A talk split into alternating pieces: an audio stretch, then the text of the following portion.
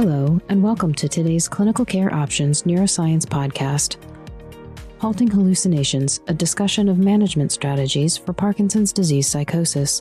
I'm your host, Dr. Lisa Phipps.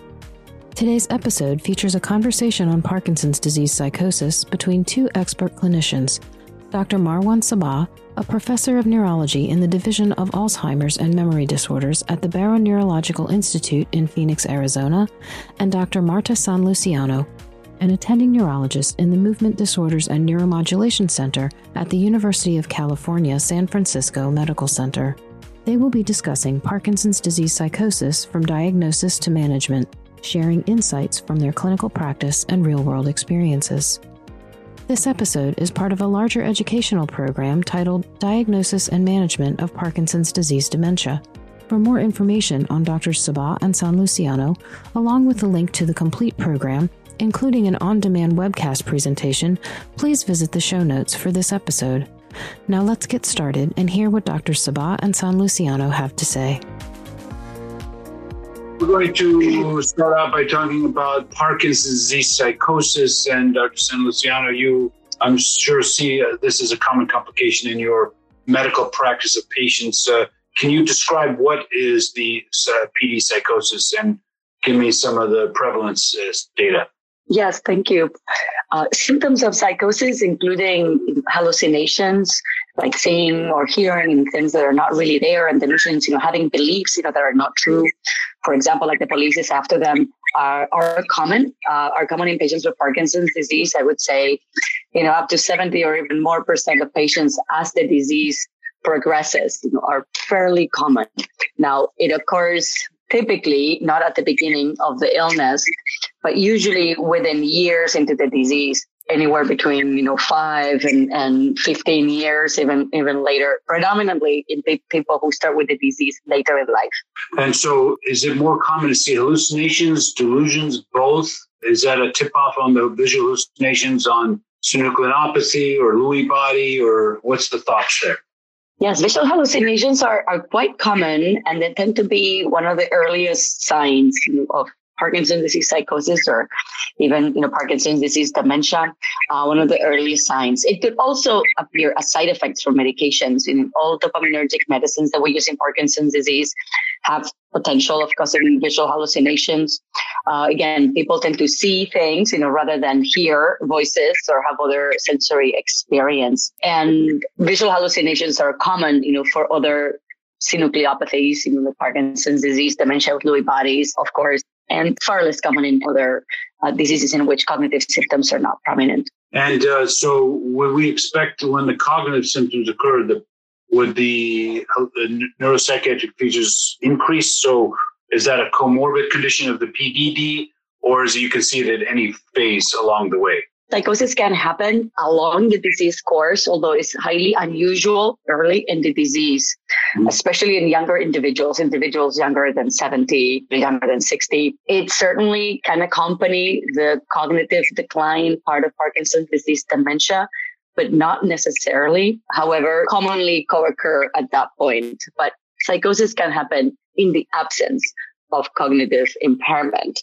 in patients with Parkinson's disease. I have to say, that I rarely ever see Parkinson's disease psychosis in the absence of any cognitive impairment. And I saw the statistic that in time, 40% will develop PDP. That seems very high. I remember seeing Dag Arslan once said that, we used to underestimate the amount of PDD going on, and now it's up to 75% of PDD. Are we seeing increases in prevalence of PDP as well, or is it recognized more, or what's the thought there? Yeah, I think I agree, in which, we're getting better in the treatment of the motor symptoms. Patients are living longer and they're having the disease for longer. And that is a risk factor for the development of cognitive impairment and certainly Parkinson's disease dementia or other dementias that can appear, like the comorbid pathology of Alzheimer's and Parkinson's disease and dementia. I would say that in regards to psychosis, it is also more recognized now. I think we're diagnosing it better now. We're particularly asking about it more, and patients are, I think, a little bit more open. So I think both, there's increased recognition. There is, the fact that, as people live long, indeed, the symptoms are going to happen, more often. I don't think per se, that there is a true then increase in the prevalence, because of other factors. Now, you were kind of mentioning before some of the risk factors for development of PD psychosis. Can you kind of elucidate those again, please? Yes, I think advancing age is always a risk factor, for PD psychosis as well as for PD dementia. And together with that is disease duration. The longer one has had Parkinson's disease, the higher the likelihood that the symptoms might happen. The use of medications to treat Parkinson's disease, but particularly some of them, dopamine agonists, can have hallucinations and delusions as side effects, or may uncover a Parkinson's disease psychosis that may be subclinical or near the surface. But also carbidopa levodopa, the ones with fewest side effects, can trigger psychotic symptoms. The presence of REM sleep behavior disorder can be a risk factor as well for PD psychosis, but it's also pretty prevalent. And then obviously, prior history, this is not talked about too much, but prior history of psychiatric illnesses, with pre-existing, psychotic features, will make it more likely that people will have symptoms in the context of Parkinson's disease, or maybe decompensated with the Parkinson's disease medications. Can you speculate the mechanism? So if I give a dopamine agonist, I'm hitting the D1 and D2 targets. Just mechanistically, how would that trigger hallucination? That is a good question. And I'm not sure if I can give a very thorough answer. But I think in the same way that the dopamine agonists, who stimulate primarily D2 receptors, particular stimulation of those receptors are thought to be behind the neuropsychiatric features of those drugs. And they share some commonality with what happens in PD psychosis. If a patient comes in with PD psychosis, kind of what is your approach in terms of diagnosis, management, things like that? The very first thing, to do is to eliminate other potential causes, that may be, before landing in Parkinson's disease psychosis. It is common to develop symptoms of delirium that may include hallucinations and delusions in the context of infections, particularly urinary tract infections or upper respiratory infections, so an infectious workup, would be first. Then a thorough review of medications. Medications may have been added, doses may have been increased, and that may need to be revised. So if possible, some of the dopaminergic medications, they can be reduced or some could be eliminated, like dopamine agonists, like anticholinergic medications. Those are common. Sometimes they're used, for urinary symptoms that are also common in Parkinson's disease that may trigger some of these symptoms. And then if need be, and if there are concerns that it's not only psychosis, but there may be cognitive impairment, we may pursue more in detail neuropsychological testing to delve farther into whether cognitive decline may be a part of the syndrome. Again, so laboratory tests, urinalysis, chest x-rays, and a thorough exam and interview, of course. I have to tell you, I have diagnosed more UTIs than I could ever imagine as a dementia doctor. I didn't think I was going to diagnose so many UTIs as a neurologist, but that's a valid point. I do that often too. Yeah. There's a lot of debate on whether DLB and PDD are a different construct or the same construct. What are your thoughts about that? The eternal dilemma. My opinion has always been that it is part of the same spectrum of, a patient with, pretty classical garden variety Parkinson's disease, lives, for many years, decades, the majority of those patients are going to eventually meet criteria for Parkinson's disease dementia. That Parkinson's disease dementia may look clinically very similar to somebody with DLB, with the only difference, that the timing of the onset of the motor symptoms and the cognitive symptoms. Pathologically, they look similar. Now, what is it different that sparks, that pathology in a widespread manner versus some more localized and small, slowly progressing? That I don't know. But I think they're similar enough that we can consider them in the two extremes of the same spectrum. And there are patients, especially older patients, who may start with Parkinson's disease and may have very subtle cognitive changes that may not meet criteria, but within 3 years, they do. And so I think those are the ones that are sort of in between, as opposed to the more classic, patient who starts in the mid 50s and very little to no cognitive impairment, and it's only when they reach age 75, and now they've had it for 20, 25 years, when they have the motor symptoms. So do you use any screening tools or quantification tools like a neuropsychiatric inventory or to quantify the severity or morbidity of the Parkinson's-related psychosis? There's in the Cohen-Mansfield. There are a lot of dementia ones. I don't know if you do that in the Parkinson's side.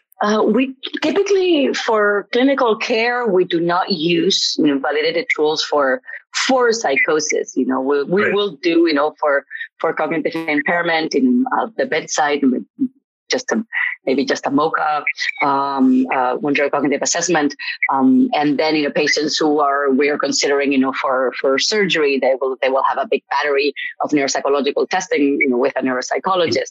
But we don't use particular validating screening tools. We do ask in very detail about this particular symptoms, not only the patient but a caregiver, somebody who knows the patient really well. And we'll follow the symptoms closely. Have you found those scales, or did you ever use them? Yeah, I'm aware of them, but I don't, like you, in routine practice. I don't use them. In clinical trials, we use them a lot, but not in routine practice. Like you, I try to be efficient in my clinic, and those scales take time to do, and quantification. Mm-hmm. Usually in a few questions, you can get an answer on to whether they have some psychosis delivering. And I don't quantify it. I don't talk about this, burden or disability of it, but I capture it as part of my interview. Well, let's move on to talk about the treatment of PD psychosis. And the first thing to think about is it reversible, preventable? Any thoughts about that? I think in some circumstances, it could be reversible, particularly those that are clearly associated with having a concomitant infection or clearly related to a medication use, particularly dopamine agonists. If one withdraws the medication, treats the infection, the psychotic symptoms, might likely go away, without any other interventions. In the absence of those circumstances, I think it's harder to say, that this will naturally go away. And those tend to be the patients in which, there can be associated, cognitive impairment or part of their people in the path of Parkinson's disease dementia. I think, in those cases, it's expected that those symptoms are gradually and progressively going to get worse over time. Non-pharmacological interventions can be helpful. I think the avoidance of such medications, the clarification of, and simplification of medication regimens, having a routine for patients, and then obviously physical exercise is well, I think by now, fairly well recognized to probably slow down the progression of Parkinson's disease, at least the motor symptoms. I am not sure we have enough data yet to say that it can slow down psychiatric symptoms in Parkinson's disease. It probably goes in the same lines of how physical exercise can be beneficial in cognitive impairment, similar to Alzheimer's disease. So let's talk about some of the treatments. So our first thing, of course, is we would change environment, remove offending drugs, like dopamine agonists, check for urinary infections and things like that. But let's say you do all that and they're still persisting. What would be your next choice? Would it be PIM or clozapine, quetiapine, none of the above? How would you go about going next? So you've done the workup, you've checked their urine, you've taken away the dopamine agonists, they're still psychotic. Yeah, then the next step is in pharmacological intervention, and I think most of movement disorder specialists, will agree with me that we have three options, because all other antipsychotics are contraindicated, as they will worsen, the Parkinsonian syndrome. And the three that we have available are quetiapine, pimavanserin, and clozapine. Most people, despite some mixed evidence, will still start with quetiapine because it's readily available and usually easy to obtain, cheap, and it can, cause, some sedation, so if there's a lot of, nighttime agitation, it can help, with with sleep. It is not potentially devoid of side effects, including worsening orthostatic hypotension and then daytime sleepiness, and some QT prolongation and other cardiac issues. Pimavanserin has become readily available as well, or easier to get, and it is very well tolerated, and it's once a day, and it can be effective. It has been surprising, and again, the tolerability, the few side effects. Although, again, in my opinion, the downside of it is sometimes, for very severe psychotic symptoms, they may not be enough. Yeah. And then, when we've tried the above, then we will bring the big guns and we'll do clozapine. We don't typically like to do that if we can avoid it, because of the need for blood monitoring, which nobody likes, to the blood testing, first every week and then every month. But it can be quite effective. It also, may cause some weight gain and other things, but it can be quite effective for psychosis and also for dyskinesias. If, it so happens to be a comorbidity for that particular patient. We rarely would use, other medications like mood stabilizers. If the psychotic symptoms, if it's just visual hallucinations and they're relatively mild, meaning there's perceived insight, there's the occasional little animal that they see, they're not threatening, we may start rather than with a medication like quetiapine, pimavanserin, or certainly clozapine. We may start with an acetylcholinesterase inhibitor first, and that sometimes can do the trick. And rivastigmine is one that we commonly use in Parkinson's disease that tends to be well tolerated. But if it's more severe, it may not do the trick. What is your approach? It's funny because I was just remembering from your remarks. I saw a patient yesterday in the clinic with Lewy body dementia who was on risperidone and quetiapine. I'm thinking, How did that? It's a new patient. How did that happen? So I would say that I almost have never used clozapine. So I have quetiapine and some PIM experience. But the quetiapine we're using tends to be, 25 HS, 25 BID, 50 HS. But I understood from the psychopharmacology that to get the antipsychotic effect, you've got to go to 150 milligrams or 50 TID. Are you using those kinds of doses? Because I'm used to using 25 BID, 58 HS, things like that for the sleep. That is, a very good point. And I would say, for very mild, for sleep, for slight delirium in the context, of especially Parkinson's disease dementia, but they may have some psychotic features, the 25 time or 15, that's typically enough. But when patients have severe Parkinson's disease psychosis, one needs to go into that range, and I will start low and then slowly titrate it up. Worsening of orthostatic hypotension is a concern when you go into those doses, because, it's also something that tends to happen as Parkinson's disease advances, and they can have, a significant hypotension and even syncope.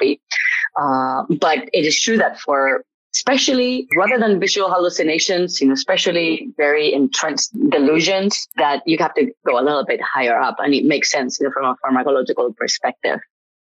On pimavanserin, I have found the last two times I prescribed it, it took about 4 weeks to 6 weeks to see an effect. And what it did, which was curious, was it lessened the frequency of the psychosis, but what had a bigger effect on the severity. Like, they kind of became aware that they weren't as psychotic. I had one patient who thought she was dead, the Cotard syndrome, as I've been told.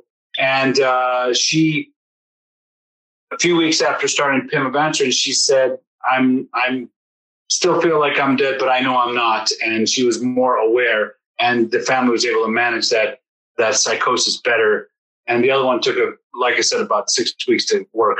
Are you finding that pimavanserin takes a while to work, or am I just going about dosing around because I'm using 34 milligrams a day? Yep. Nope. That's the dose that I would use, starting with 34 a day. I think it takes, about 20 days, to reach a steady state, or around there. And that is true. I think, quetiapine, especially, the sedation effect, happens right away, and that may be beneficial on itself, but for pimavanserin, I have seen, I tell people just to hold tight, for the first month and then see, and then not decide, prematurely that it may not be working just because we haven't given it enough time. And then I agree. I think that it lessened the severity of the delusions to an extent that they were manageable, even though they did not disappear. I think that's a good explanation. One last question is, a lot of these patients have disturbed sleep. Are you using clonazepam, or what are you using to manage the sleep disruption that you see in these patients? Sleep disorders are almost universal in Parkinson's disease, and they range from a variety of different sleep issues. REM sleep behavior disorder, when people have the dream enactment, we will start, with just melatonin, and that tends to do the trick for the most part, but we may go to clonazepam, and some of these patients may be on clonazepam, usually low doses, less than 1 milligram at bedtime, which, if they do develop cognitive impairment or if the disease advances, may need to revisit as, they may impair their balance and other things. Chronic insomnia, frequent awakenings, and daytime sleepiness, also very common in Parkinson's disease, as well as Parkinson's disease dementia, Parkinson's disease psychosis.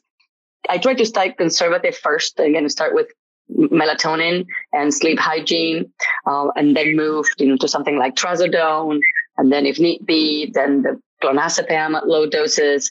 If there is a component of psychosis, or then quetiapine then becomes a little bit of an available option.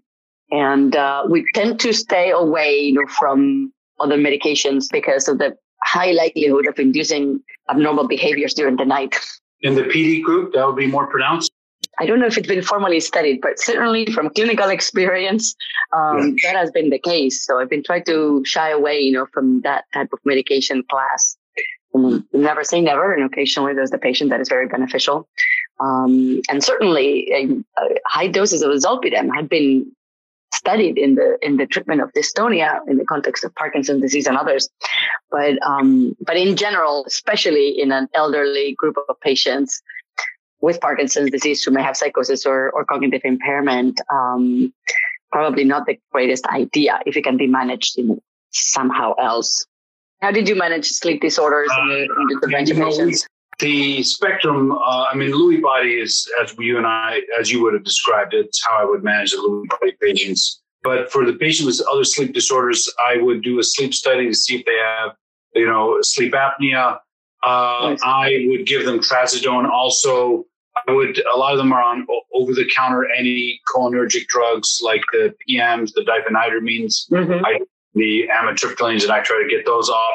And I also use mirtazapine from time to time as well. So we have a few options. Interestingly enough, there is two drugs that I love, which is Ramelteon and suvorexant. Oh.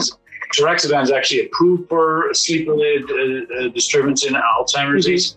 And neither drug, Ramelteon or suvorexant, are used commonly because they're just hard to get approved. So it is what it is. Well, good to know. You've given me some ideas. Thank you. Dr. San Luciano, thank you very much. Thank you. Thank you very much to Dr. Sabah and San Luciano, and thanks to you for joining us. As a reminder, to view the full program, Diagnosis and Management of Parkinson's Disease Dementia, and to learn more about this topic from Clinical Care Options, please click on the link in the show notes. As always, thanks for listening.